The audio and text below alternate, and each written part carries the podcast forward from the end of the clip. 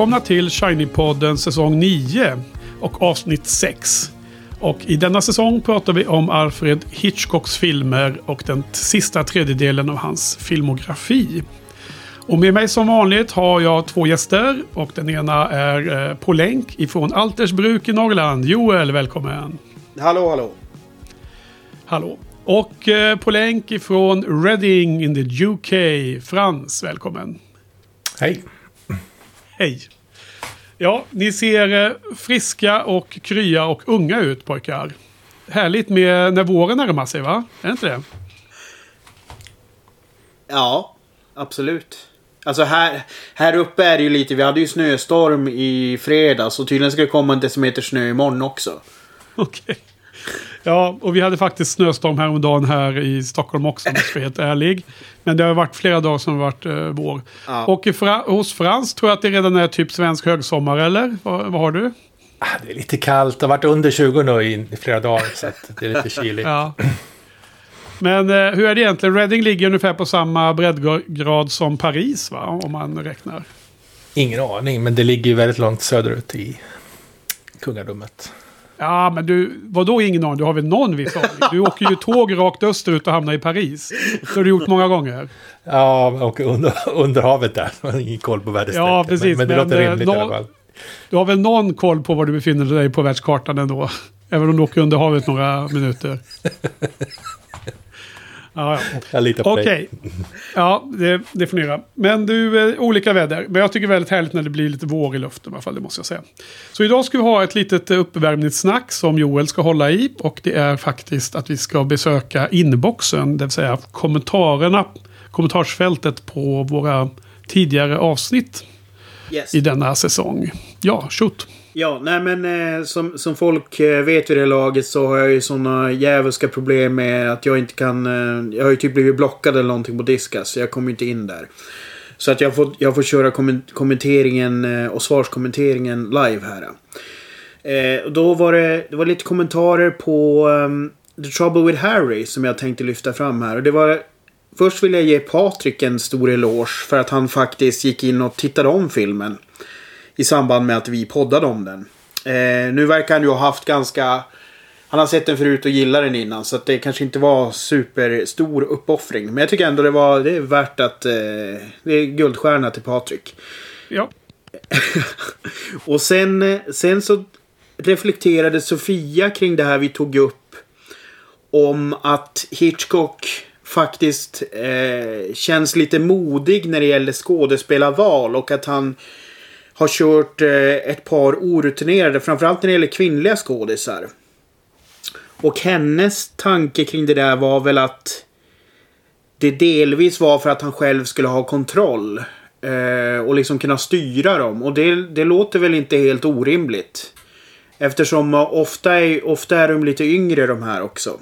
Eh, däremot är det ju, det, det är ju lite intressant i och med att ofta är leading, leading mansen är ju väldigt superetablerade. Så jag vet inte. Det, det, det tycker jag också stärker hennes tes där faktiskt. Eh, sen har det väl också med box office att göra. Att liksom någon måste ju, någon måste ju dra publik också. Eh, så att det, det är väl kanske lättare då att... Eh, lättare och roligare att jobba med unga och snygga skådespelerskor som han får forma eller någonting.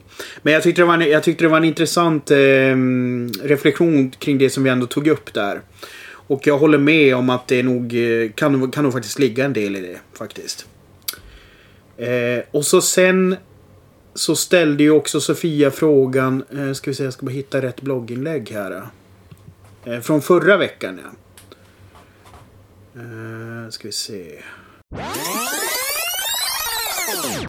Är du inne på världens snabbaste hemsida? Ja, Har du inte alltså, sett den sidan? Du, du och Benjamin som får ju se till att speeda upp servern där hemsidan ligger på. Ja, men herregud, jag, jag, jag är inte ens betrodd att vara moderator, så jag gör Ja. ingenting med det tekniska, kan jag säga det. Nej, men hon, hon ställde ju då frågan på um, eh, The Man Who Knew Too Much. Så ställde hon sig frågan. Det tycks som om man vinner på att inte ha sett originalet. Och då kan man ju säga så här då att jag... Eftersom jag ändå gillade remaken förra veckan. Som alla som har hört det avsnittet har hört.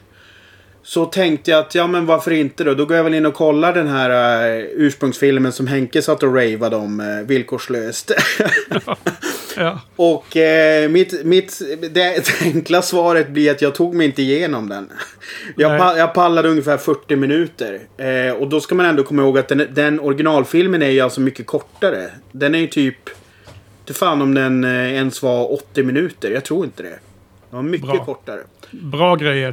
Eh, nej, jag håller ju inte med. jag, tyckte, jag tyckte det här var ga, gap Hitchcock på, eh, på ett sånt här sätt som, som för mig blir... Alltså jag har svårt att ta in det. Det, det blir liksom så här, det, det är en massa karaktärer som springer omkring och skriker i mun på varandra och liksom det är svårt att hitta... Eh, förstå riktningen i filmen, vem som är vad. Speciellt när man inte känner igen skådespelaren. Inte känner, alltså jag kommer låta som en idiot nu, men du vet när man inte känner igen kända skådespelare och så vidare. För det är ju mycket en äldre film. Där jag inte liksom har koll på skådisar på samma sätt. Mm, det är ju Så- Trevor Howard som spelar huvudrollen tror jag. Ja, säger mig ganska, ganska ingen- känd. Ja, säg mig. Den röda nejlikan är det väl? Det är ju samma. Nej, men det är väl... eh, Vad fan heter han? Han är väl superkänd den som spelar Rö- Röda Nejlikan. Fan han nu hette. Från, från 30-talet. Harrison Ja, Ford. Så sa du Harrison Ford ja. ja. Nej, men, okej. nej, men jag, jag hade otroligt svårt att komma, i den, komma in i den. Och eh, till slut så blev ju mina hållpunkter blir ju att känna igen scener från originalfilmen för att kunna navigera, eller från remaken. För att kunna navigera i originalfilmen. Och sen kände jag inte riktigt att jag fick ut så mycket av det här humoristiska och lättsamma som Henke satt och hyllade. Så till slut kände jag efter 40 minuter att det här är liksom bara, jag gör det ju bara för att jag eh, liksom har tänkt serien och till slut kände jag bara det här du är är, ju... därför att du är så dedikerad eh, podden. Ja, men lite grann. Och till slut kände jag bara, vad fan, eh, det får vara liksom. Nej, men vad, vad, vad konstigt. Eh, kan det vara så att eh, den långa tid som har gått sedan vi hade första säsongen Frans på den här podden. Alltså med Hitchcock. Eh, har liksom eh, gjort att det, det känns som att den var mycket bättre i mitt huvud. Du hade svårt att komma ihåg den redan förra veckan. Får, eh, får du några nya minnesbilder nu när Joel eh, klipper den vid fotknölarna? Nej, jag, jag, jag säger något di- diplomatiskt här. Jag kan se, jag kan se båda synvinklarna. Ja. Nej, jag har ingen, ingen, Ja. ingen, ingenting att komma med. Nej, jag, jag blir osäker och det är ju alltid risk att man... Eh, att det omvandlas med tidens gång, Joel. Att man eh, antingen liksom en film höjs eller sänks eh, orimligt mycket efter att man har liksom haft den i huvudet då. Jag kan inte svara på det, för jag såg inte om den då. Nej, Nu- men, men, det, Ja. men jag, jag känner ganska tydligt att jag hade nog gillat remaken ehm, även om jag hade sett originalet. För jag, helt ärligt så hade jag nog inte varit tillräckligt investerad i originalet för att liksom ha en superbra uppfattning på den. Jag, jag hade väldigt svårt att, in, att eh, engagera mig känslomässigt i den. Precis som jag hade förra gången alltså. Välkommen i klubben. Ja, nej men jag vet inte. Jag, jag, jag kommer inte ihåg detaljerna nog. Men det som jag försökte förmedla förra veckan var att jag tyckte att den hade en ett lätta, lätt, mer lättsammare anslag och att det var det jag uppskattade. Ja, det, var, det var det jag satt och letade lite efter. Men jag tyckte inte riktigt den... Nej, du eh, såg inte andra halvan som eh, kanske var den delen där det var det här. Kom, kom de till kyrkan någon gång? Det Jo, där, ja, eh, det var ungefär där jag slutade. När de väl Ja. kom till kyrkan. Eh, Ja. Så att jag tror jag var drygt halvvägs in. ja. Det var väl också i en, i en rad av eh, Peter Lorre-filmer som vi såg, Henke. Så vi var liksom inne i den, den humorn där. Den typen av filmer. Ja, exakt. Det kanske har att göra med att man såg de här filmerna i, i kron kronologisk ordning och var liksom intunad till Hitchcocks sätt att göra film runt den eran. Så att det passade kanske in på ett annorlunda sätt. Och nu, nu har du ändå Joel gjort en ganska, gått en udda väg där du kollar på en, en film från 56 när han kanske är på sitt kreativa topp liksom. Precis åren före de här Big Four som nu kommer alldeles strax. Slag i slag.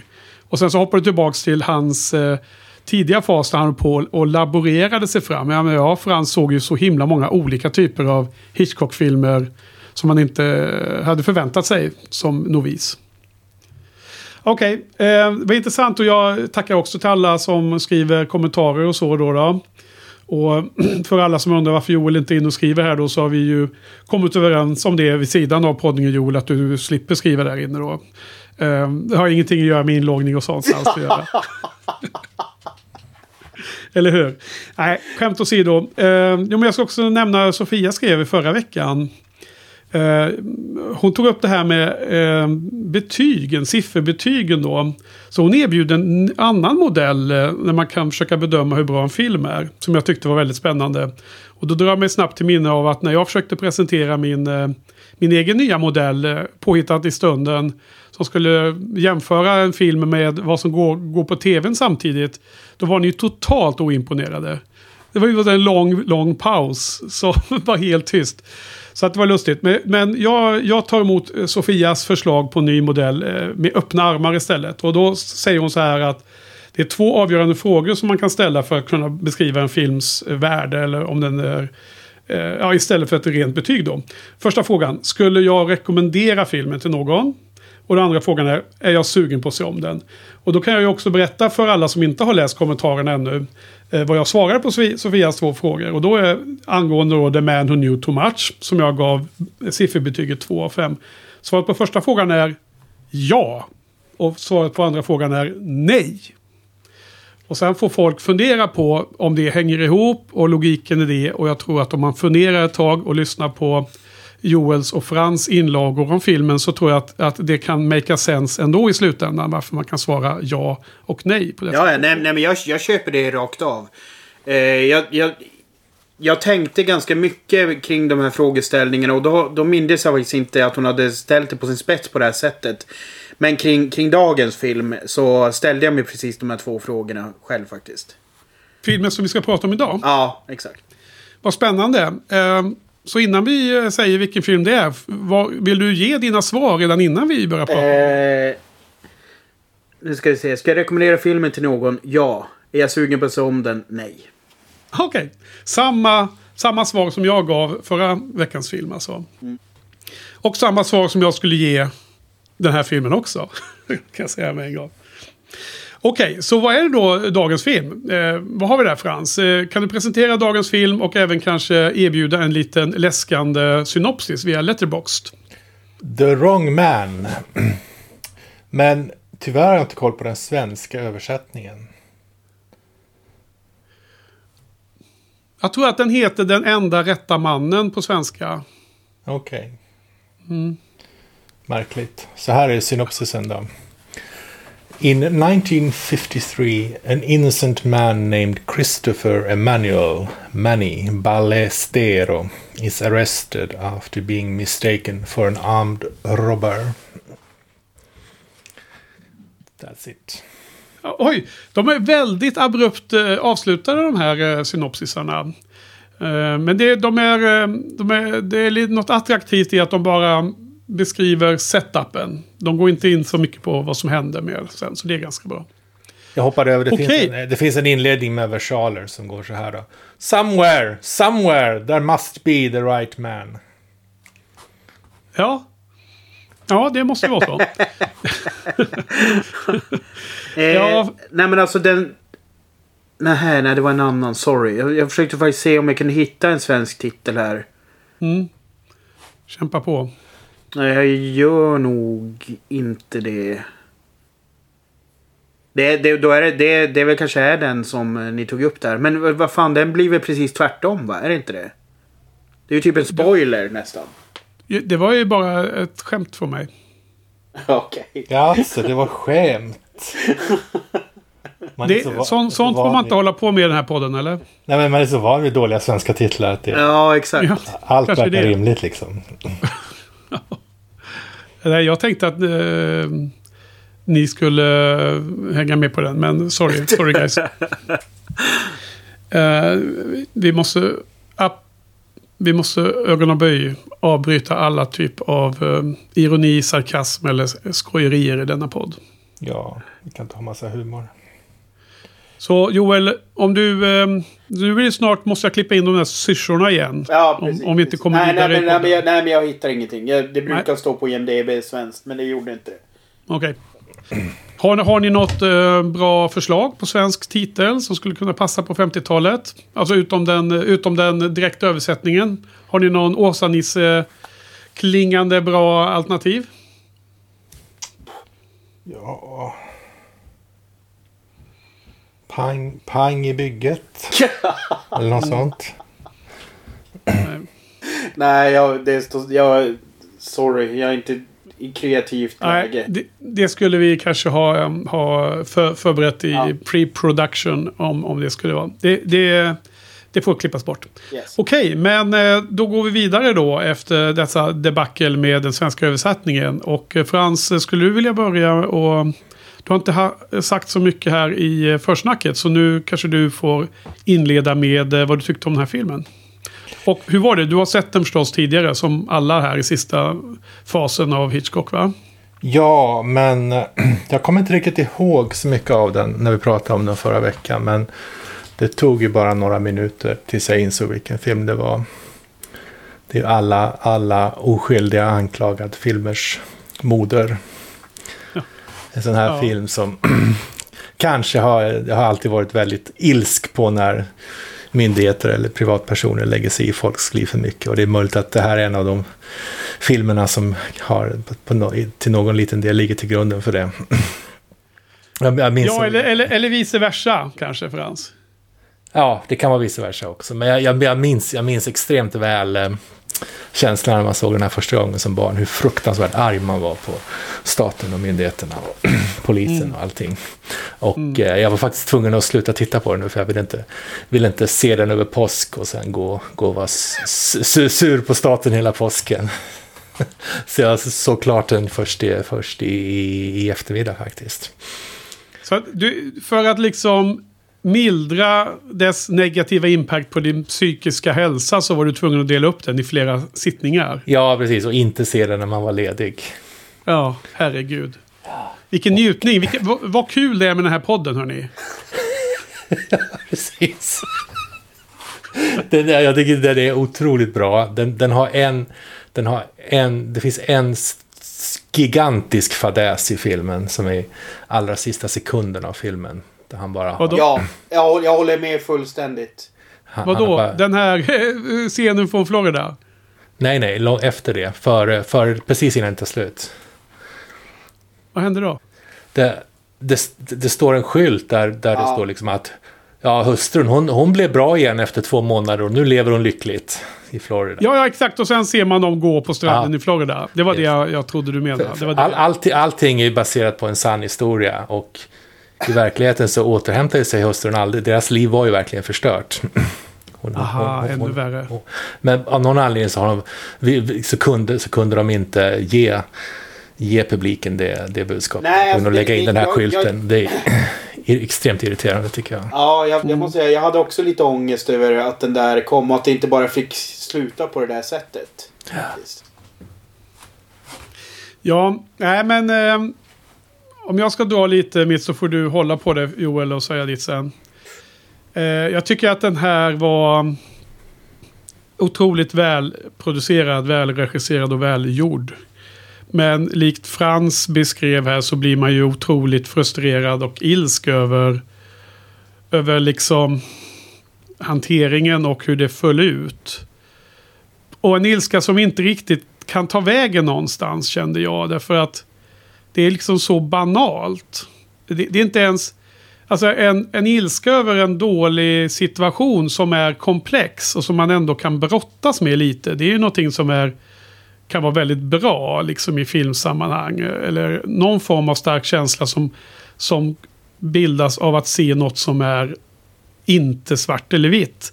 Men det här är ju så överstyr eh, alltså om man säger orättvist behandling och så. Som förstör det här, eh, det här, det här familjen. Så att det, det gör att den ilskan liksom har ingenstans att ta vägen tycker jag. Um, jag tyckte det var intressant att se att Hitchcock valde att inte ha en cameo i filmen för att inte dra eh, fokus på sig själv. Och istället valde han att eh, gå fram på en soundstage i en eh, härligt filmad eh, med svartvit och skuggorna där noirmässigt. Och så säger han då att jag är Alfred Hitchcock och det här är en film som eh, bygger på en sann händelse då, då som, som är ovanligt för honom. Så han, han valde liksom eh, vårda filmen då på det sättet. Och eh, så det, förklar, det, det, det är liksom en, eh, ett tecken på att han tyckte det här var en väldigt viktig film för honom att göra.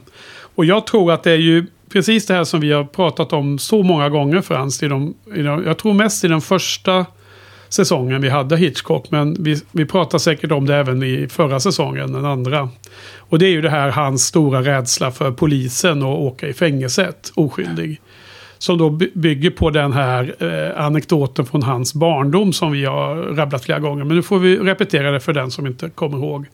Att han vid fem års ålder utsattes för ett hyss av sin far för att bli liksom uppläxad inför framtiden. Men jag tror att den effekt det fick på den lilla Alfred var mycket, mycket större än vad pappa någonsin kunde förstå. För Alfred på fem, med fem, fem år blev skickad till polisstationen med en lapp. Där pappan hade en god vän som jobbar där, polis. Och på lappen stod det att de skulle sätta Alfred i fängelset i fem minuter. Och för en femåring så gissar jag att fem minuter, om man är vettskrämd, kan kännas som väldigt lång tid. Och jag menar, det är bara... Fem minuter kan vara jättelång tid. Bara försök hålla andan, vem som helst. I fem minuter får ni se hur länge det är.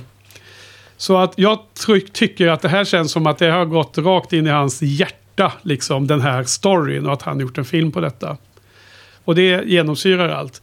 Jag tycker ju att den är bra gjord, men jag tycker inte att den var speciellt Eh, ja, nu är det svårt att prata om underhållande för det är ju allt annat än menat att vara underhållande. Men jag tycker inte ens att den är speciellt lärorik eller sedelärande därför att det är så långt ifrån någon form av liksom normalläge. Det är bara eh, det, det är en, eh, en tidsera där polisen var, mm, jobbar på annorlunda sätt och så vidare. Och det är liksom i dagsläget så känner jag på något sätt att rätt eller fel så kanske man slår in öppna dörrar. Och, att ha den kritiken mot polisen, åtminstone om det är liksom öppna, fria samhällen. Så finns det ju massor med avarter överallt i världen också än idag.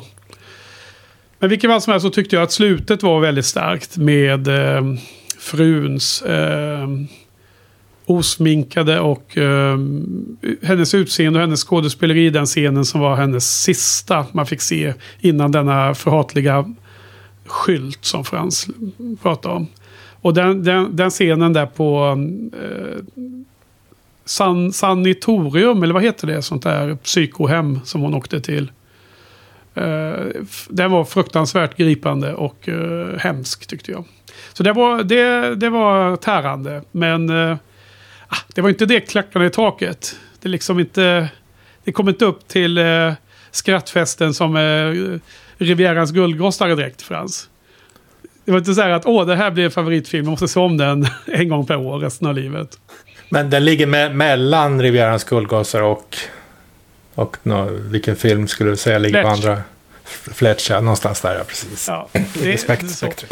Så det var en dyster historia. Det var ju som allt är bra filmat. Eh, du vet, skuggorna, noir-känslan. Första tredjedelen av filmen är väl liksom bäst av själva huvud, den, den, stora delen av filmen. Och sen tycker jag den sista scenen är väldigt, väldigt stark. Så vad säger du då Joel? Vad tycker du om en sån här film? Eh, jo, men jag kan väl bara instämma i ganska mycket. Men, men för mig är det den, den allra största chocken är ju att om, om vi nu om jag nu ska hårdra det så är väl det här den första Hitchcock-filmen som jag känner rakt av att eh, han liksom inte har um, toksatt sin prägel på. Eh, just den här avsaknaden av humor. Så det finns väl, det finns väl eh, vissa grejer som man kan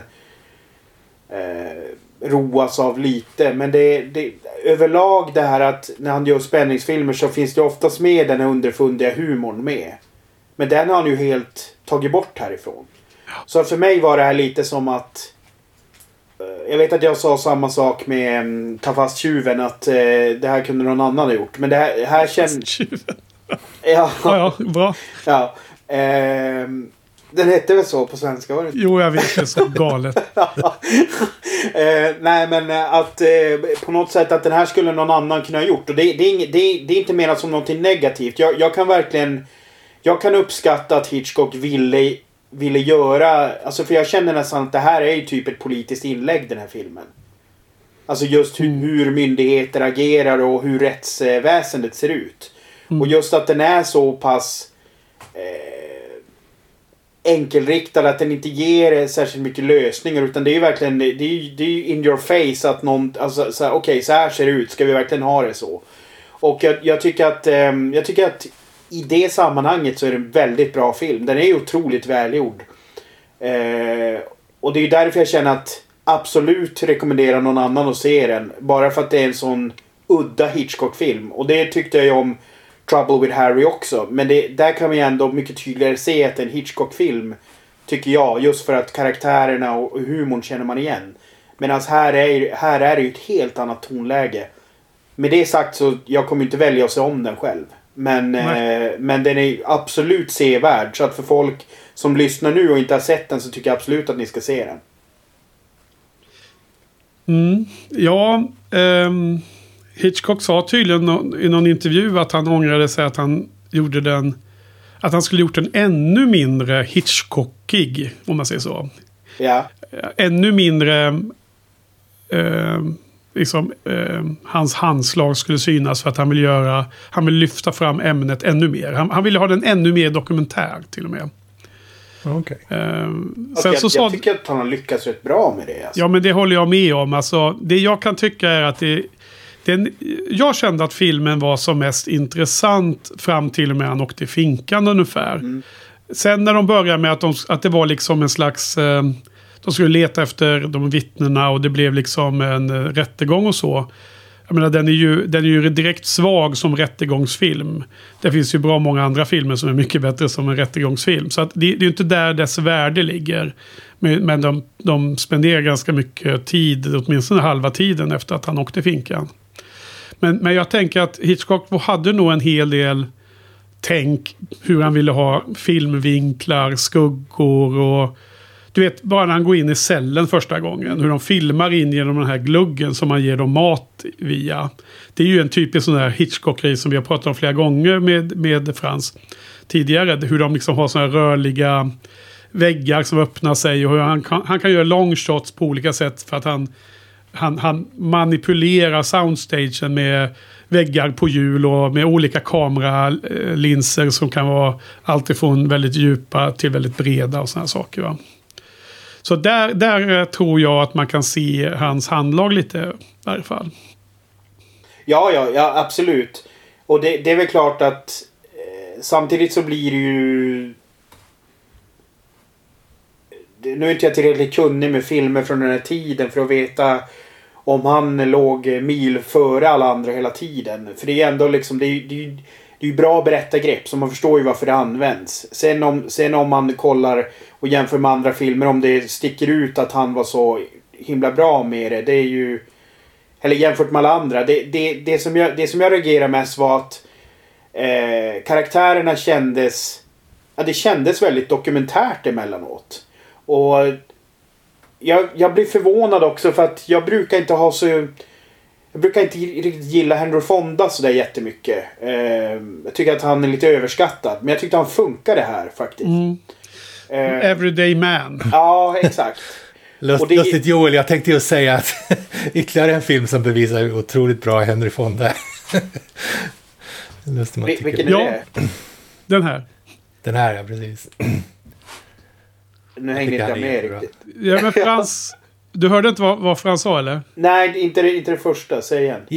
Ja, när du sa att du inte brukar gilla Fonda, jag, jag tänkte, jag hade precis tänkt säga tvärtom, att det är ytterligare en film som visar hur otroligt skicklig Henry Fonda är.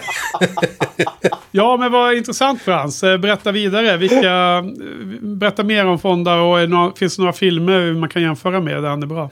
Ja, den, eh, den Sergio Leone-filmen, vad var den nu heter? Ja. Once upon a time in the West. Och eh, den här Det är han, rättegångs- en evil guy va? Spelar emot eh, karaktär där. Är han inte det?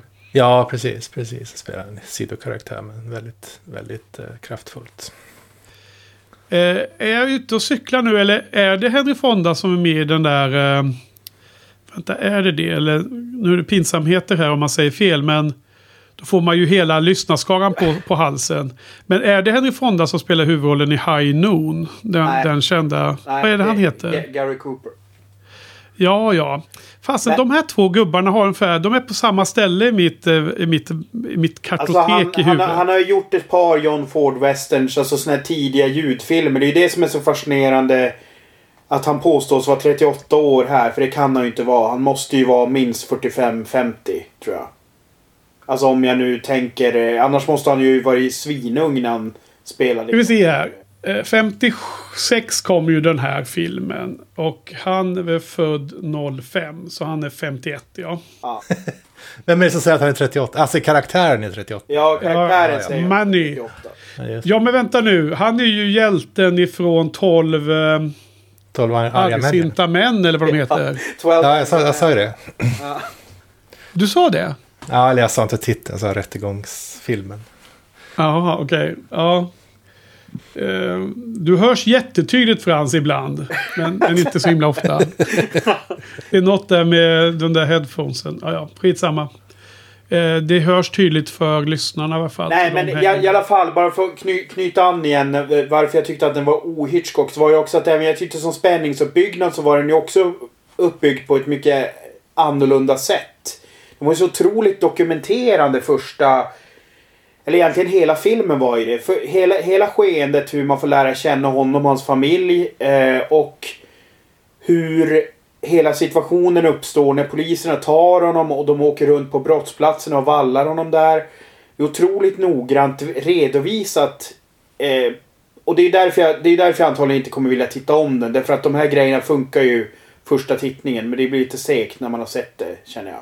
För att hela filmen är ju uppbyggd på det sättet. Och jag tror att det är medvetet också för att han vill hamra in budskapet med filmen.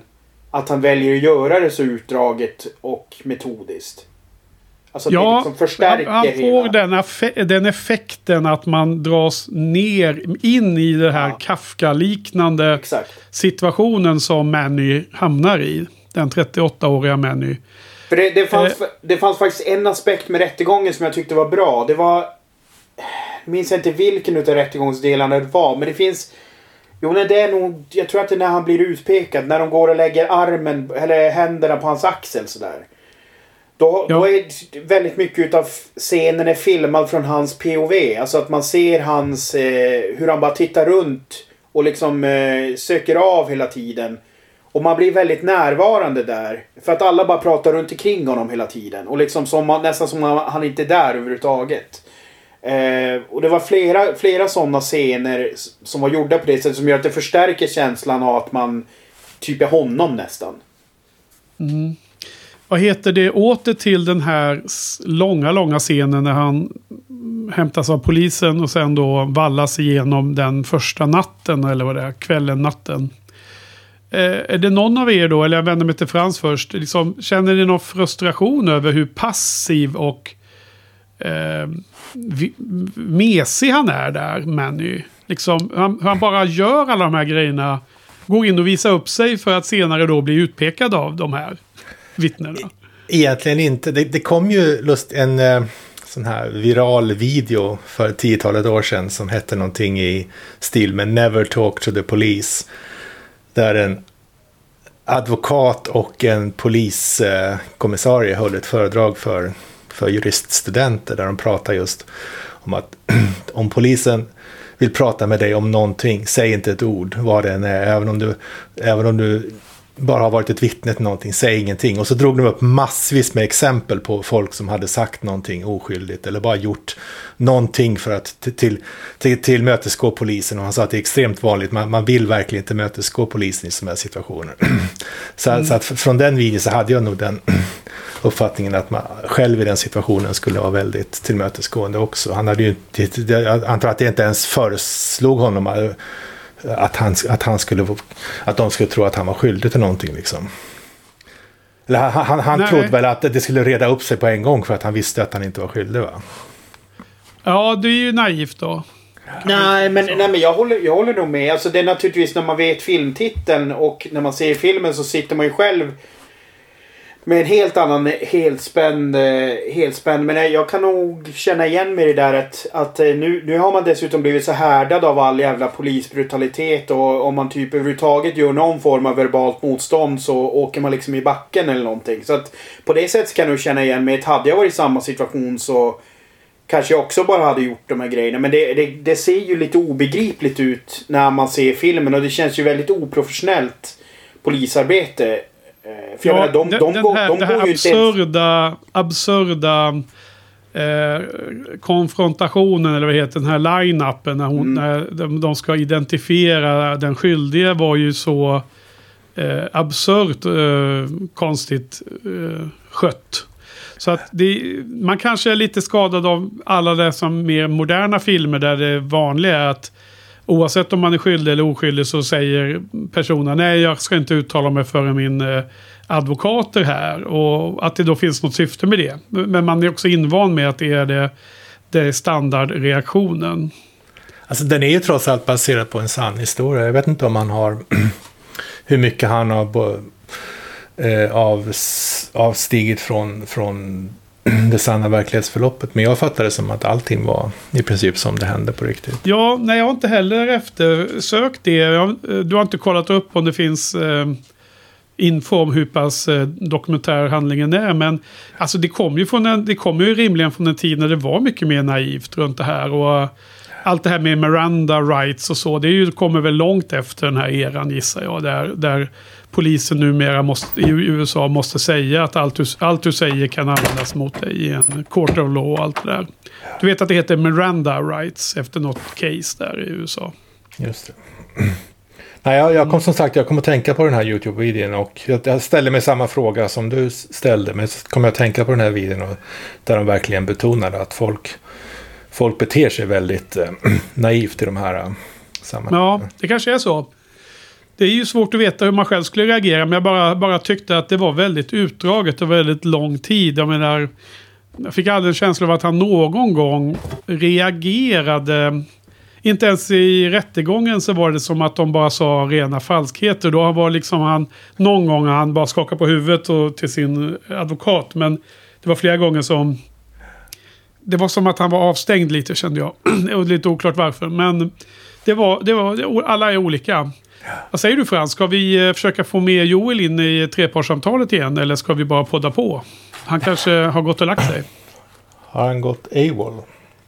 Ja, han har ju, han har ju ramlat ur. ja, okej. Okay. Jag, tyckte det var lite tyst från Norrland där. ja. Jag vet inte, har de fått eh, snöstorm där nu och avbrutit? Eh, har han skrivit något här? Mobilen laddade ur, han och sina batterier. Ja, herregud. Ja, vad är det? Berätta, säg något Frans. Vi får prata vidare nu. Ja, en, en, eh, en stark scen på slutet när de här två kvinnorna möter honom i domstolskorridoren där. Ja. De, de som båda har pekat ut honom och de båda Nej, reagerar. I, väldigt... I polisstationen är det ju. Ja, det kanske det är. De, de varit inne och varit på line-up med, med nästa snubbe som ser lika Ja, det är så läget är. Just det. De, de båda reagerar väldigt olika. Den ena, hon är, hon blir, hon är liksom fortfarande sur på honom. Hon bara snäser, eller sur på sig själv antagligen. Ja. Kan, kan inte acceptera sin egen, sitt eget misslyckande. Men den andra ser extremt olycklig och ja, jag tyckte också det var en jättebra scen och tyvärr klipper Hitchcock för tidigt där. Jag hade gärna sett den andra kvinnan Det, ser ut som att hon precis ska ge en, säga något eller bara ge en min till huvudpersonen Manny. Men jag, jag, tycker att det klipps bort från scenen lite för tidigt. Jag skulle vilja se den interaktionen bara liksom en bit längre. Ett, ett, ett slag till i, i, i tempot liksom. Ja, jag vet inte. Jag tycker hennes, precis när han klipper hennes ögon liksom spelar upp all att hon förstår all den sorg som hon har åsamkat och att det finns ingenting hon kan göra för att ogöra det. Ja. det. Det är bara Hitchcock som kan ogöra det med en skylt på slutet. Ja, ja det är ju... Uh, uh, det är ju så att, äh, vad fan, ska vi ta en paus då eller så Joel kan komma tillbaks? Ja. Men vi låter det snurra här. Får hoppas att hans uh, inspelnings apparatus också är igång. Vi ska svara på hans eh, mess här. Joel, Joel. Eh, Okej, okay. kommer du tillbaks?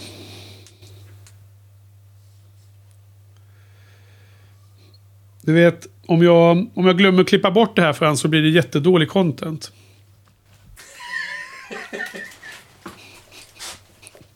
Eller? Säg något pinsamt alltså kommer att glömma. Nej, alltså jag måste klippa bort det. Ja. Precis. Vad fan, har du gått och lagt dig nu? Jag satt den här lite. Men så sent, sent är det ju inte. Ska vi se här. Vad händer egentligen?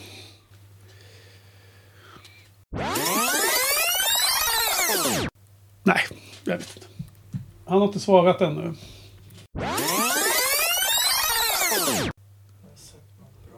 Taskmaster, men det kollar inte du på. Sådär, nu är jag tillbaks. Vi hoppas nu att du har låtit uh, inspelningsgrejen snurra. Ja, absolut, absolut. Så, så pass klart tänkte jag. mm. yes. vi, vi, har, uh, vi, vi pratar på ett tag. Ja. Och nu får vi försöka börja wrap it up för nu är det, nu är det dubbeleko igen. Så att... Okej. Okay. Men det vi pratar lite om Joel, om du har något att eh, tillägga där. Vi pratar om att han var ganska passiv och de här grejerna. Mm. Eh, det var där vi var när du försvann yes. tror jag. Eh, men det var kanske rimligt då, kom vi fram till. Att det kanske, det är väldigt oklart hur man skulle reagera själv. Ja, alltså jag, jag tyckte att i sammanhanget och så som karaktären var eh, skildrades så tyckte jag nog att det, det var nog bland det mer realistiska. Däremot så, så tänkte jag att vissa av polisrutinerna eh, kändes överdrivet Kafkaaktiga. Liksom mm. som, som den här line-upsen som skedde genom en dörrkarm med helt fri synlinje känns ja. det som att det, det, det borde inte se ut sådär på 50-talet. Men det kanske precis. gjorde det, jag vet inte. Ja, högst oklart. Men det, det står ju i inledningen av filmen att det var någon sån här, både en, jag tror någon åklagarperson och någon polisperson som var med som eh, experter i filminspelningen. Ja. Så att, ja, det kanske var så. Men det känns ju så konstigt för att det, det är så samma vittnen som senare skulle peka ut honom i, i, i rättegången. De fick ju se honom liksom. För att han vallades ju runt överallt. ja, ja det, det, det är mycket som... Uh väldigt lätt att få någon fälld om man gör så. Exakt, precis. Nej men det, det, det är ju alltså ur, ur, ur, det, ur det rättsliga så håller jag med om att det, den, är, den är ju hårt vinklad och det är toll. Eh, det, var där, det var därför jag lite fascinerad där när Frans berättade att det faktiskt var en riktig händelse. Det för att jag trodde att det var ett sånt där Hitchcock scheme. Att han säger att det baserar sig på någonting riktigt och så är det inte det. Så trodde jag att det var. Jaha, nej men det är, eh, du såg inte dokumentären som var med på DVDn alltså? Nej. Nej men det här är ju den, eh, den filmen han har gjort som är på som inte är påhittad story. Det, det är, så är det. Men det är så lustigt för att, eh, kommer ni ihåg eh, The Trouble with Harry? Där man också var orolig och huvudpersonernas vägnar att när polisen skulle arrestera dem därför att han jobbar på ackord typ. Va? Och här, det här är lite samma, att poliserna de ska bara sätta dit honom oavsett om han har gjort det eller inte. Ja, men jo, de är ju så säkra på att han har gjort det. Va? De är så himla exakt, säkra. Exakt, Alla är alltså, så säkra på att det är rätt person. Gre grejen ja. är så här att man får ju ändå ge polisen att du, från, från deras perspektiv så blir det så här. Vittnena säger rakt ut det är han. Och så har de den här grejen med lapparna. Med det här hur han har skrivit fel. Utan mirakulöst skrivit fel. Mm. På ja. samma sätt som rånen. Det blir så här. Ja men vem fan annars kan det vara liksom. Så att från deras håll blir det ju väldigt vattentätt. Eh, men jag håller ju med att så, så som vallningen blir och hur de, hur de kan, kontaminerar liksom minnena på, på vittnena så, så blir det ju jätte, jätteskumt liksom. Ja. Ja, Men- Frans. men- Ja, hur skulle du reagera i en sån här situation? Nej, men det, det, det, det är därför. Nu, nu blir jag lite mer fascinerad om det faktiskt är så att han har försökt liksom beskriva någonting väldigt autentiskt. För då, då känns det ju som att det kanske inte var världens mest välskötta utredning. Mm. Ja, vad säger du Frans? Skulle du överleva en sån här situation? Eh, jag vet inte faktiskt. Hoppas att man aldrig hamnar i det. Jag har ju sett videon nu. Säg, prata aldrig med polisen. Ja. Nej, alltså jag är, jag är övertygad om att ni är helt rätt ute. Man skulle nog bli väldigt... Eh, reagera annorlunda än vad, man skulle än vad man tänker sig om man nu hamnar i klorna på poliser som är väldigt eh, pushiga eller eh, liksom, ja, sätter en under press. Alltså jag, jag, enda gången jag har råkat ut för poliser det var ju när jag bodde i USA och blev stoppad där. och Ja. då, då, då, alltså det var en sån här klassisk... eh, Alltså i bil, liksom- stoppade i bil. Ja, ja, precis. Alltså hur de kom och så körde och så bad mig svänga in så här. Och så, och så var det någonting att jag skulle liksom korrigera bilen efter jag hade stannat när han hade gått ut. Så att jag liksom körde fram lite. Och han blev ju skitförbannad och bara slog i, i motorhuven. You stop liksom. Och så bara handen på, på pistolen direkt. Liksom. Och då var det som, oh shit liksom. Han bara ställde sig helt, okej får det stå fel då liksom. Så att eh, man blir ju hyfsat, och det, det är klart att det spelar in att det är USA också. Det är klart att i Sverige kanske man inte blir riktigt lika, eller ja, det- man kanske blir lika uppjagad. Men det var ju lite speciellt att det var i USA faktiskt. Eh, Eh, jag blev stoppad två gånger av trafikpolis i USA. Eh, den första gången var jag och hälsade på Per i Atlanta och lånade, skulle låna hans bil under den vardagen då han skulle vara på jobbet. Och eh, så det blev att Per körde bilen till sitt jobb och jag åkte med. Och sen drog han in på jobbet och jag lånade då bilen under dagen. Och då, då, då var det så pass tid på morgonen för att vi skulle undvika, eh, vad heter det nu då, sån här eh, commuting, alltså mm, köerna på morgonen. Så att efter, jag skulle åka eh, tillbaks till Pers hem och äta frukost och sen skulle jag göra sightseeing. Så jag skulle bara försöka hitta tillbaks och körde givetvis fel och hamnade rakt in i ett eh, bostadsområde. Som var avstängt för genomtrafik i eh, rush hours. Just för att det var de här stora köerna då. Så att jag kom glidande där och letade att försöka komma upp på motorvägen igen. Och då helt plötsligt var det bara massor poliser som stoppade alla bilarna. Som då, bara att vara på den vägen så var man olaglig. Så- de kom fram och jag vevade ner rutan och man, man blir ju lite skärrad, det måste jag hålla med om. Och jag bara förklarar, jag, jag, jag kom till landet igår ifrån Sverige, jag har lånat min kompis bil, jag åkte av på fel avfart så här. Och han, han tittar på mig så här, eh, jag kommer inte ihåg, men jag gissar så här lite så här nedlåtande slash vänligt och sa att ja, men det, det är ju så svårt att uh, kunna lära sig att åka på höger sida av vägen till att börja med, tyckte han. Det var ju svårt liksom. För jag var ju från Europa, var ju van att åka på vänstra sidan av vägen. Det visste han i alla fall. Han var, ju- han var ju liksom insatt. Så då fick jag bara, han bara viftade vifta förbi mig då, så jag fick åka iväg. Jag gissar att eh, blont eh, hår och vit hudfärg var ingen nackdel direkt. Eller där i Atlanta av alla ställen. ja. Och den andra gången var... eh, Det var många, några år senare när jag och Lars-Ola eh, bilade i USA och blev stoppade av has- speeding. I, eh, om det var South Carolina eller sånt där. Lars-Ola körde och jag satt i baksätet och sov för övrigt. Och, och så hade vi speedat. Och polisen var så jävla förbannad och helt eh, så här eh, hormonstinn. Det var som att man hade gått tagit eh, anabola. Så, och Lars-Ola bara förklarade att nej men vi är från Sverige. Och, och, och polisen ville liksom kolla mitt pass också. För hade jag varit amerikaner hade han kunnat sätta dit mig i varje fall. Och då började han säga, ja nu måste ni komma till domstolen, domstolen nästa vecka. Och ni ska åka i fängelset. Och ni som är från Sverige, ni kommer inte tycka om amerikanska fängelser. började han och sådär. Och sen så tror jag att han då börjar tänka på all den här förbannade pappersexercisen. Så helt plötsligt sa han, nej nu, nu får ni åka. Men åk aldrig fortare, aldrig mer fortare. Så då åkte, vi, då åkte vi långsamt i, ut ur den delstaten och sen kunde vi ösa på igen. För vi var väldigt försenade att kom, hinna med flyget hem faktiskt. Stor, det var- stora humörsvängningar hos den här polisen låter det som. Vad sa du? Det låter som polisen hade stora humörsvängningar. Ja, jag vet inte. Det är väl en sån klassiker att man, eh, när man är utlänning så blir det extra mycket pappersarbete så då slipper man. Jag vet, det, på vägen dit stannade vi ju tre dagar i, eh, på Island när vi flög över till USA. Och då hyrde vi ju bil och då, då blev ju Lars-Ola stoppad också. Då var han igen som åkte för fort. Det var den isländska som var jättetrevlig och, och tyckte det var härligt att vi var från Sverige och sa att ni kunde åka lite långsammare pojkar liksom. Ungefär. Fick vi åka vidare. Det, det är någonting tragiskt i att köra för fort på Island.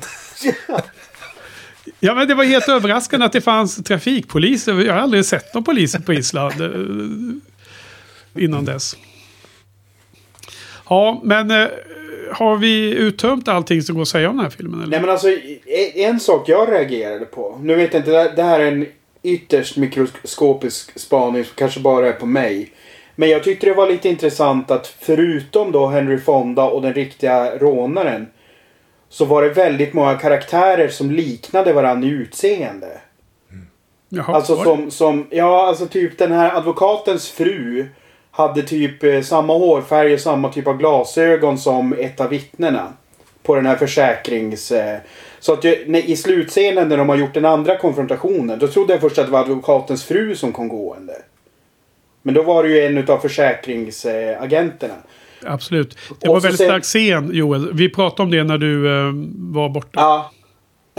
ja, precis. Nej men, nej, men det var en väldigt bra scen. Men sen så var det även två, de två, den här blonda polisen som var ganska snygg där i början. Eller han är med i hela filmen också. Kommer ni ihåg honom? En snygg polis. Ja, det var en, en, eh, den här, en polis där i början som är blond och ja, han, han ser ganska snygg ut. Tycker jag. Är det en av de två som sitter i baksätet med... Eh, Ja, det, det är det nog. Ja.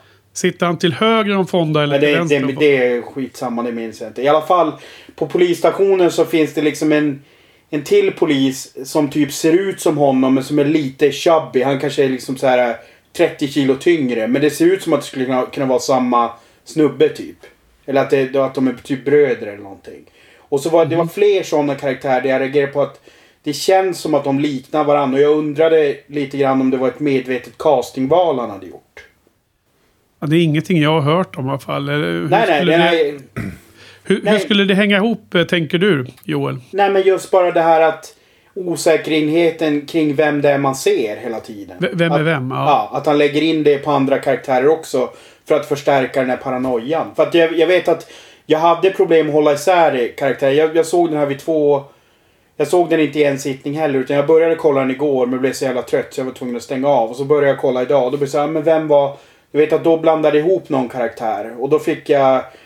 Eh, liksom, jag fick faktiskt spola tillbaka och kolla. För att just den här scenen vid den andra. Då var jag helt övertygad. Men varför blir advokaten förvånad när hans fru kommer gående mot honom? Jag trodde verkligen att det var hon. Nej men alltså det är ju... Jag så, såg inte det här överhuvudtaget då. Jag vet inte om du... La du märke till Frans att det var flera karaktärer som så var liknande? Ja, jag tänkte faktiskt på det. Att funderade lite grann på om han på något sätt lite grann drev med den här amerikanska 50-tals medelklassen där alla, alla var klädda exakt likadana, likadant. Ja. Med sin, sin Ja. överrock och sin hatt och sådär. Männen och kvinnorna hade samma frisyrer och allt sånt där liksom. Ja, eh, svårt att se exakt på vilket sätt han skulle driva med det då i så fall. Ja, men Han bara representerar som det såg ut då, gissar jag. Ja, precis. Men om det var som en liten, liten eh, subtil kommentar. Ja. Kanske. Eller också var det Ja, som, men som då Jo- gillar- Joel kanske var inne på att det nog- var en, en effekt i filmen. Att verkligen förstärka det här att man, man- vet inte vem som är vem. Ja, då gillar jag nog Joels spaning mer. Att det var mer en subtil budskap. Att det är så lätt att se fel på folk. Och inte Ja. minst i sammanhang när man ska peka ut någon. Än, än, än att det var någon, eh, något, något, stab mot att eh, folk är för homogena i, i den miljön. Det skulle, de bodde tydligen i Queens för övrigt. Det såg man på en uh, nyhets, eh, tidningsframsida där när han blev frikänd. Precis. Uh, Okej.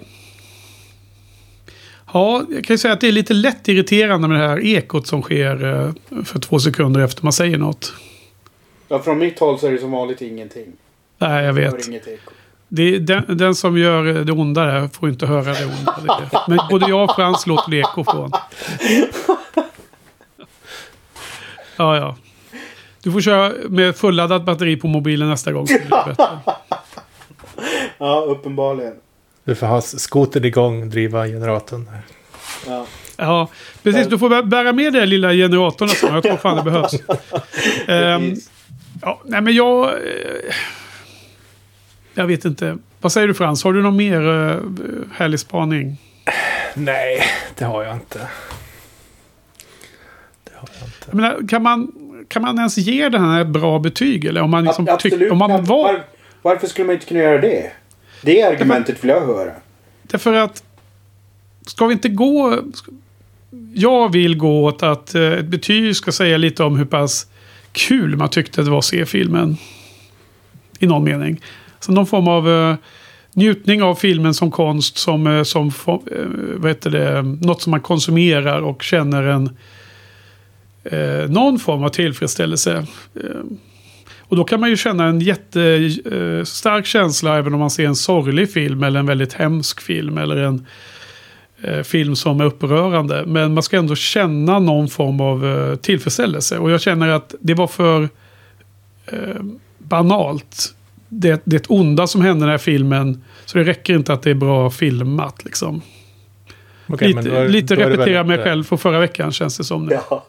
Det är väl ett lågt betyg då? Jag menar, om konstens uppgift är att få en att tänka och känna och den inte Fast, lyckades med det. fast Så är det där, där är det ju... För, för mig är det ju... lite Men vänta grann- lite Joel, jag hörde inte vad Frans sa. Fullfölj där eh, Frans, vad sa du? Jag sa att om konstens uppgift är att få en att tänka och känna och den inte lyckas med det i ditt fall, då är det ju ett, ett lågt betyg helt enkelt. Det inget mer med det. Ja, men det är ju så ja. Precis. Ja, perfekt. Eh, då, eh, då hörde jag. Vad sa du Joel? Du följde upp något där. Nej men alltså jag, jag tycker att den engagerar ju. Alltså den, den är ju ändå... Man, man sitter ju och är förbannad över hur, eh, hur det är i filmen. Då blir man ju engagerad som person. Det, det, det- det blir ju jag åtminstone. Och för det, den delen så behöver inte jag få liksom allting är uppknutet i en snygg rosett i slutändan. Vilket de ju tyvärr gör lite grann med den här textskylten. För mig är det ju ett betygssteg som försvinner med den där Men de, den, den textskylten kan vi ju nästan bara bortse ifrån. Jo, det jo, måste ja, vara någon absolut. form Men av, nu, nu är den ju det måste vara en jäkla producent på filmbolaget Ja. som har gjort det i efterhand. Absolut, det, så är det. Men det, det, det jag är ute efter är att jag tycker att den är ju uppfriskande i det faktum att första typ timmen är en typ av film. Sen, sen när hela den här grejen händer med frun så blir det liksom nästan en annan... Ett annat mörkare... Eh, och lite av en annan typ av film också. När det helt plötsligt handlar om oj, han, hans fru är liksom helt jävla borta. På grund av det här också. Ja, men, men alltså, nu får, ju, får du observera här eh, Joel och även för dig Frans att jag menar jag, jag uppringar en stor... Eh, jag gräver djupt i mig för att prata om det här engagerat och problematisera filmen och analysera den och engagera mig med er två om filmen. Hade jag inte poddat om det här, då hade den varit glömd så här snabbt liksom. Då hade jag gått iväg ganska förbannad ifrån Ja. filmen till och med. Alltså över att den stal eh, en timme och 40 minuter av mig. Ja, nej. Inte arg för, för att poliserna var så eländiga. Nej, Men okej, okej. Ja, nej, men då förstår jag bättre. När du, är, när du talar ur skägget sådär. Då, då förstår jag bättre. Alltså, Alltså, sista scenen med frun, med Rose på eh, psyket. När hon inte blir frisk där. Eller när det visar sig att hon är så sjuk så att hon fortfarande är helt avstängd. Den, då höjer ju filmen ett helt betyg. Men det är ju precis sista, sista scenen innan den allra sista scenen som verkar vara dit satt i efterhand. alltså grejen är så här. Jag, jag kan nog nästan sätta en label på hur min upplevelse kommer bli i de här poddningarna. Det här kommer ju bli att jag fyller ju i de Hitchcock-hålen jag har haft. Så att det blir ju så här att för mig egentligen de två mest givande filmupplevelserna hittills har ju varit eh, Trouble with Harry och den här. Därför att jag trodde inte att Hitchcock var förmögen till att göra de, de två filmerna riktigt. Mm. Så att därför blir det ju, alltså när, man, när jag får se dem första gången och, och får liksom en ökad förhöjning av vem Hitchcock är som filmskapare. Så blir det ju så här, ja absolut skitcoolt och bra men det, det i sig gör ju inte att jag kommer återse de här två filmerna. Nej, precis. Men då är det ju då är det också att du adderar något värde i att se Absolut. de här filmerna. Precis, men det är av ett helt annat skäl. Ja, ja, men jag kan ju fortfarande känna att det, jag, vill, jag vill ju rekommendera folk att se den här filmen för jag tycker ju trots allt att den är välgjord och att den är intressant. Mm. Mm. Och du Frans, var du också, du är ju, du blir upprörd men du blir upprörd på ett positivt sätt om filmen eh, gissar jag från vad du har sagt. Nej, det vet jag inte. Jag... För att svara på Sofias fråga, jag kommer aldrig att se om den, det tror jag inte. Den är för, för, alldeles för engagerande för mig. Och jag är tveksam om jag skulle rekommendera någon annan att utsättas för de här hemskheterna. Faktiskt. Jag är inte säker. Mm. Men det drar mig till minnes ändå när jag jobbade på filmfestivalen och jag tror att det var år 2001 eller 2002. Eh, det var i alla fall det året som den här Irreversible kom och eh, gjorde succé på, på festivalen. Jag jobbade som volontär och som eh, chaufför. Och jag åkte och hämtade delar av eh, juryn. Som just hade varit och sett Irreversible och de skulle skjutsas ut till en eh, långt bort. Och se allra sista filmen som de hade missat att se. Så att de var tvungna att se den filmen också för att kunna ja, avge sina betyg liksom. I, i själva festivaltävlingen. Och det var bland annat Dog, Doggelito, han vad nu heter, som var en av juryn. Och det var även hon Alexandra Rappaport och det var några fler. Någon, någon eh, finsk filmmakare som var eh, någon heavy duty, jag har glömt namnet. Det. Och det var. Nej, nej, det var det inte. Utan det var en uh, ung herre. Jag vet, ja, det var i alla fall inte det. Det hade jag känt igen. Men jag som chaufför var ju inte delaktig i deras dialog om eh, Irreversible direkt efteråt. Men det var intressant att lyssna på dem. Och där de hade sett denna hemska film. Som alla som vet vilken film det är vet att den är hemsk. Och de diskuterar huruvida det var bra eller inte. Det är lite samma typ av diskussion vi har här Joel. Och då sa han Dogge där att att göra, för, göra äckliga scener. Det, det kan man bara låta någon bajsa på en annan person. Så kommer folk tycka att det är äckligt. Och bli upprörda och känna starka känslor. Men betyder det att filmen är bra verkligen? Så de kämpade med om irreversibler var bra. Eller om den bara var spekulativt äcklig. Om man säger så. Och, och det, så därför så köper jag inte 100% att bara för att man blir engagerad för att det är så fel det som händer med han i den här filmen. Att det per definition är att det är en bra typ av känsla. Eller att, det, att det filmen blir... Att den är stark betyder inte att det blir bra i min värld. Och det, det håller jag med det som Dogge sa i det, i det sammanhanget. Då. Jag, Sen jag, var det ju jag så- förstår hans liknelse men jag har lite svårt att applicera den på den här filmen. För jag tycker trots allt att det finns så som, så som det är uppbyggt så kan man se det ur polisens perspektiv Eh, hur de faktiskt, alltså med det tillvägagångssättet de använder i filmen så kan man förstå varför de eh, agerar som de gör. Samtidigt så har man stor förståelse för honom så att jag tycker fortfarande att det är Alltså det är en väldigt bra skildring utav en sån här Kafka-situation. Vi pratade om nätet i förra veckan exempelvis. Den filmen är ju inte så bra på det egentligen. Den känns ju gravt... Eh, eh,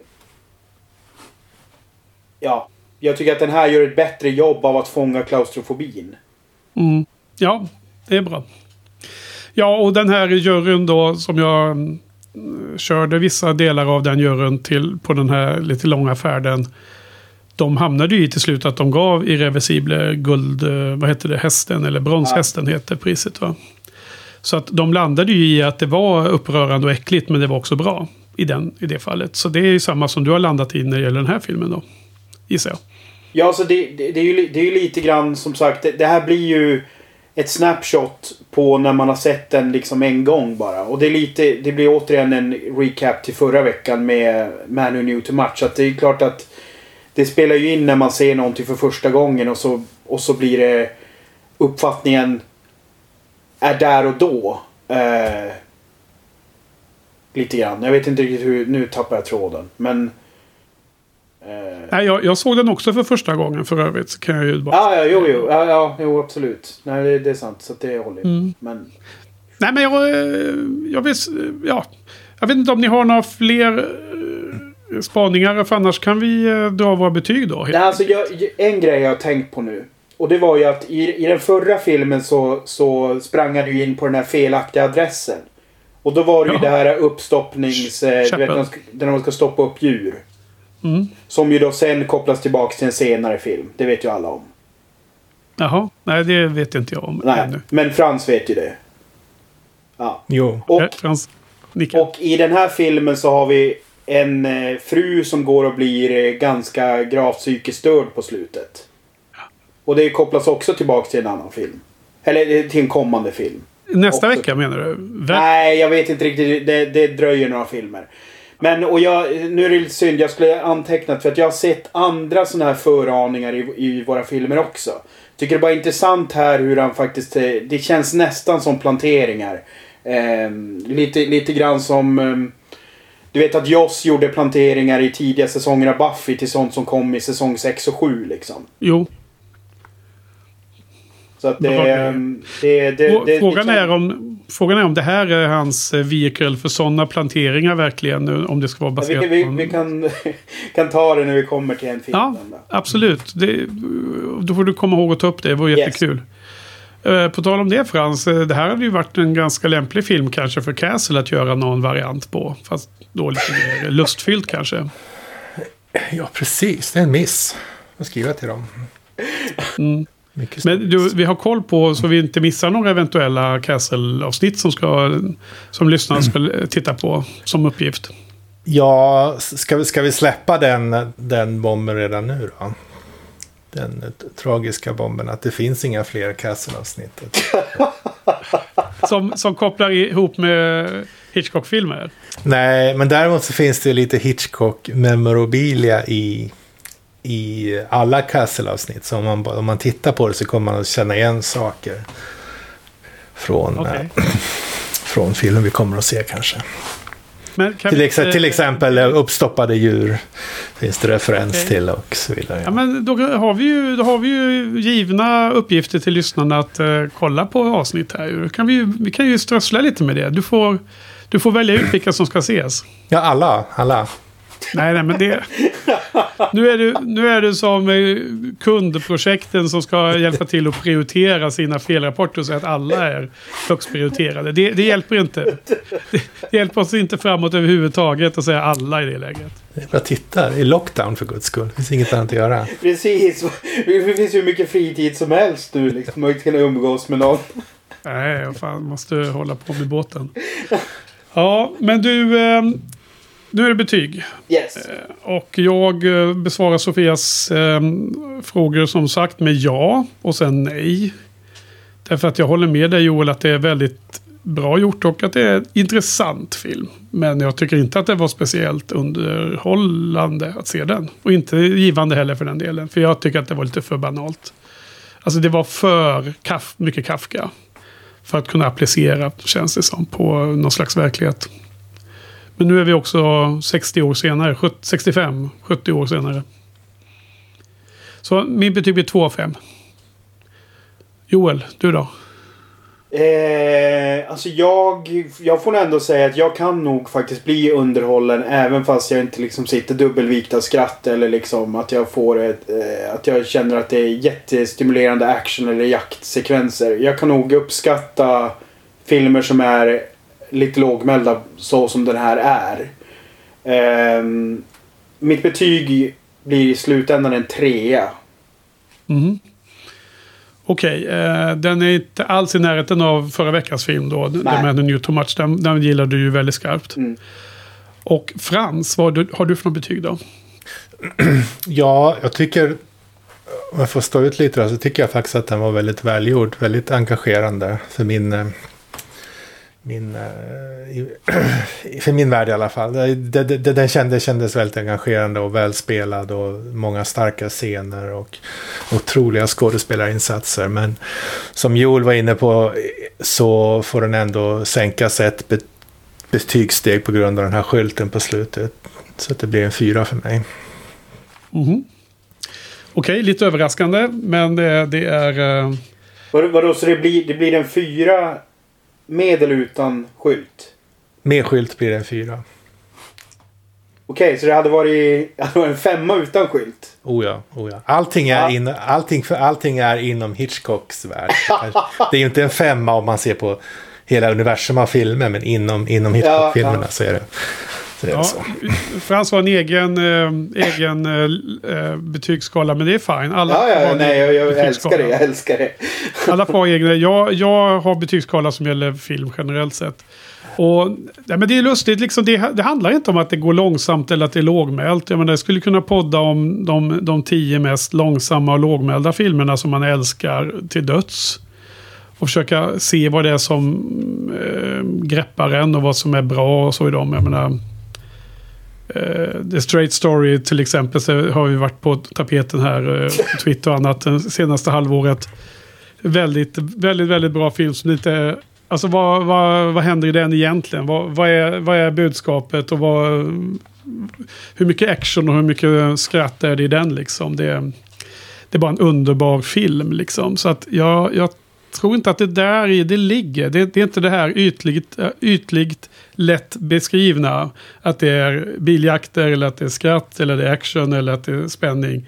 Det är många nivåer ner i, i, i Alltså, om, att om, jag nu finna... får om jag får lägga till en styrka så tycker jag återigen att världs, världsbygget är väldigt välgjort här. Även om det är en absurd Kafka-skildring så tror jag väldigt mycket på karaktärerna. Framförallt familjen. Alltså typ huvudkaraktären, hans fru och hans barn. Och det är därför det blir så starkt också det här slutgrejen som kommer som en vändning. För att jag satt inte och förväntade mig att det skulle hända som hände på slutet. Och det är därför den där skylten då tar bort ganska mycket utav eh, den edgen liksom. Ja, spännande. Nu kommer det en massa nya, bubbla upp nya saker efter eh, vi nästan avslutade. Men det är bara bra. Jag, jag håller med om att, och jag har sagt redan att jag tycker att den scenen är nästan det bästa i filmen med eh, en Rose där. Eh, Men det kritiska och analytiska jag kan tycka att filmen är usel på att motivera den här Ja. överraskande vändningen. Och jag kanske hade tyckt att den här filmen var mycket, mycket mer intressant om man hade fokuserat på Rose istället för på Manny. Hela filmen igenom.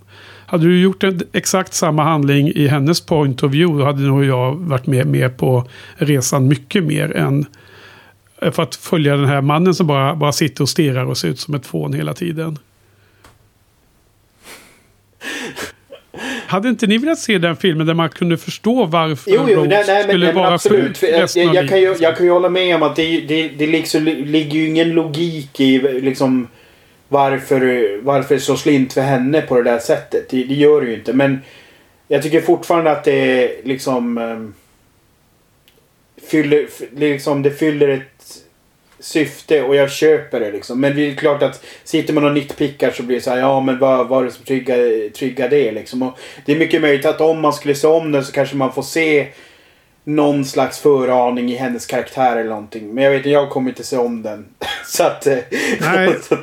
I, i eh, dokumentären eh, som, var, som jag såg den här gången, för jag var ändå ganska nyfiken att se vad de säger. Och han den här regissören Bogdanovic, eller vad han nu heter, som alltid dyker upp i de här intervjuerna. Han har då sett en scen i filmen där Rose eh, någonstans efter dem är och letar efter vittnena som ska ha sett eh, Manny spela kort där i, på semestern som skedde under en av överfallen som han var anklagad för.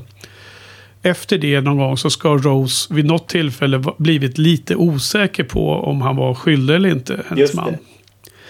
Och han tolkar det som att hennes breakdown be- berodde på skuldkänslorna av att hon för en liten, liten stund var tveksam eh, till hennes mans eh, oskuld. jo, men den, jag, tycker det är en intressant tanke, men Jo. då hade jag velat se mer om det. ja, absolut. På något sätt. Nej, men jag, och jag har för mig att jag fick någon vag eh, aning kring det också när jag såg den. Men absolut, man kunde ha gett henne mycket mer plats. Det kunde man. Mm. Yes. Hon, var, hon var faktiskt bättre än Henry Fonda tyckte jag. Ja, men ska vi gå vidare? Ja. Frans, du, har du, du ser väldigt betänkansfull ut här. Är det någonting du står och funderar på? Nej, det är tomt i huvudet. Det är bara frågan, när ska detta ta slut? Kan det, kan det någonsin ta slut? detta avsnitt. Men nu hör ni. Nu jäklar har vi kommit in till, nu är det the big four. De närmsta fyra veckorna. Jag ser fram emot detta jättemycket. Oh, wow. Eh, Gör inte ni det? Jag har inte koll. Det är inte så att jag sitter och har järnkoll på vilka... Nej men okej, då låt mig säga de närmsta Ja. fyra filmerna vi ska göra. Nästa vecka är det Vertigo. Den har jag sett två gånger tidigare. Sen är det min absoluta favoritfilm av, av Hitchcock innan vi börjar poddningen. Och den heter North by Northwest. Fantastiskt. Och sen kommer de här två megakända filmerna som jag aldrig har sett ens. Som jag ser fram emot för att äntligen få se. Och jag ville se, den, se dem i rätt ordning här nu med poddning och allting. Och det är alltså, så nummer tre är Psycho och nummer fyra är The Birds. Så att vi har fyra filmer i rad som jag är superpepp på att se om. Respektive se för första gången i de eh, andra två fallen. Men alltså mitt minne är inte... Visst är Vertigo, är den från typ 59 eller? 58. 58. Man undrar ju vad hände... Vad gjorde han under de här två åren? Precis, det är två år emellan. Så han gjorde väl Ver- Vertigo gjorde han väl då. Men vad fan tog den två år att göra? Han har klämt ur sig för Ingen fan aning. tre år i rad har han gjort två filmer per år. Ändå Ja, precis, men då blev, det ju, då blev det ju den kvaliteten det blev också. Nej men och, jag vet att jag, kom, jag kommer antagligen... Det här är så här om, om lyssnarna vill förbereda sig extra så kan de ju leta reda på en fransk film som heter Les Diaboliques. Mm, den är känd va? Ja, den eh, i filmvetarkretsar så är den hyfsat. Eh, Jag vet att den finns på Criterion Collection Joel. Så den, den kan man leta upp för att jag, jag kommer se om den och kommer antagligen prata lite om den också. Eh, I samband med Vertigo alltså? Ja, Okej. Det är nästa, till, till nästa vecka vi ska se den då. yes. Ja, det är till nästa vecka. Lydia Bellic. Så Frans, hur ser du fram emot den här fyra veckorna av dessa kända titlar? Ja, det blir väldigt intensivt. Mm. ja, det blir det. Ja, och det, det är liksom lite infernaliskt här för att sen så erbjuder han fem filmer till då på 60 och 70-talen som det känns som en slags fade out och inte riktigt att det slutar på topp va. Men Man- av de man måste- fem har jag bara, se- bara sett Frenzy av dem. Man måste se allt med öppet sinne. Det är inte säkert att de här fyra är hans fyra bästa. Nej, det, vi får hoppas så. Vi får hoppas att det bara blir bättre och bättre ända in i mål. yes. Extasen ska finnas i podden i slutet. Jättebra. Men då hoppas vi att lyssnarna har eh, njutit av denna kaotiska inspelning. Och så får vi se om eh, produktionsteamet orkar klippa någonting överhuvudtaget. Eller om det kommer bli långa partier av total tystnad och hummanden från, från mig och Frans när vi undrar lite var Joel tog vägen och sådär. Det, det, kan vara ett, det kan vara ett kul eh, experiment i sig. Vem vet? Varför den där jävla norrlänningen tystnade för en gång. Ja. Precis. Ja, ja. Okej, men sista chansen. Ha- Är, är vi klara för idag? Yes. Ja. Tack Frans, tack Joel och tack till lyssnarna. På återhörande om en vecka. Bye bye. Bye bye.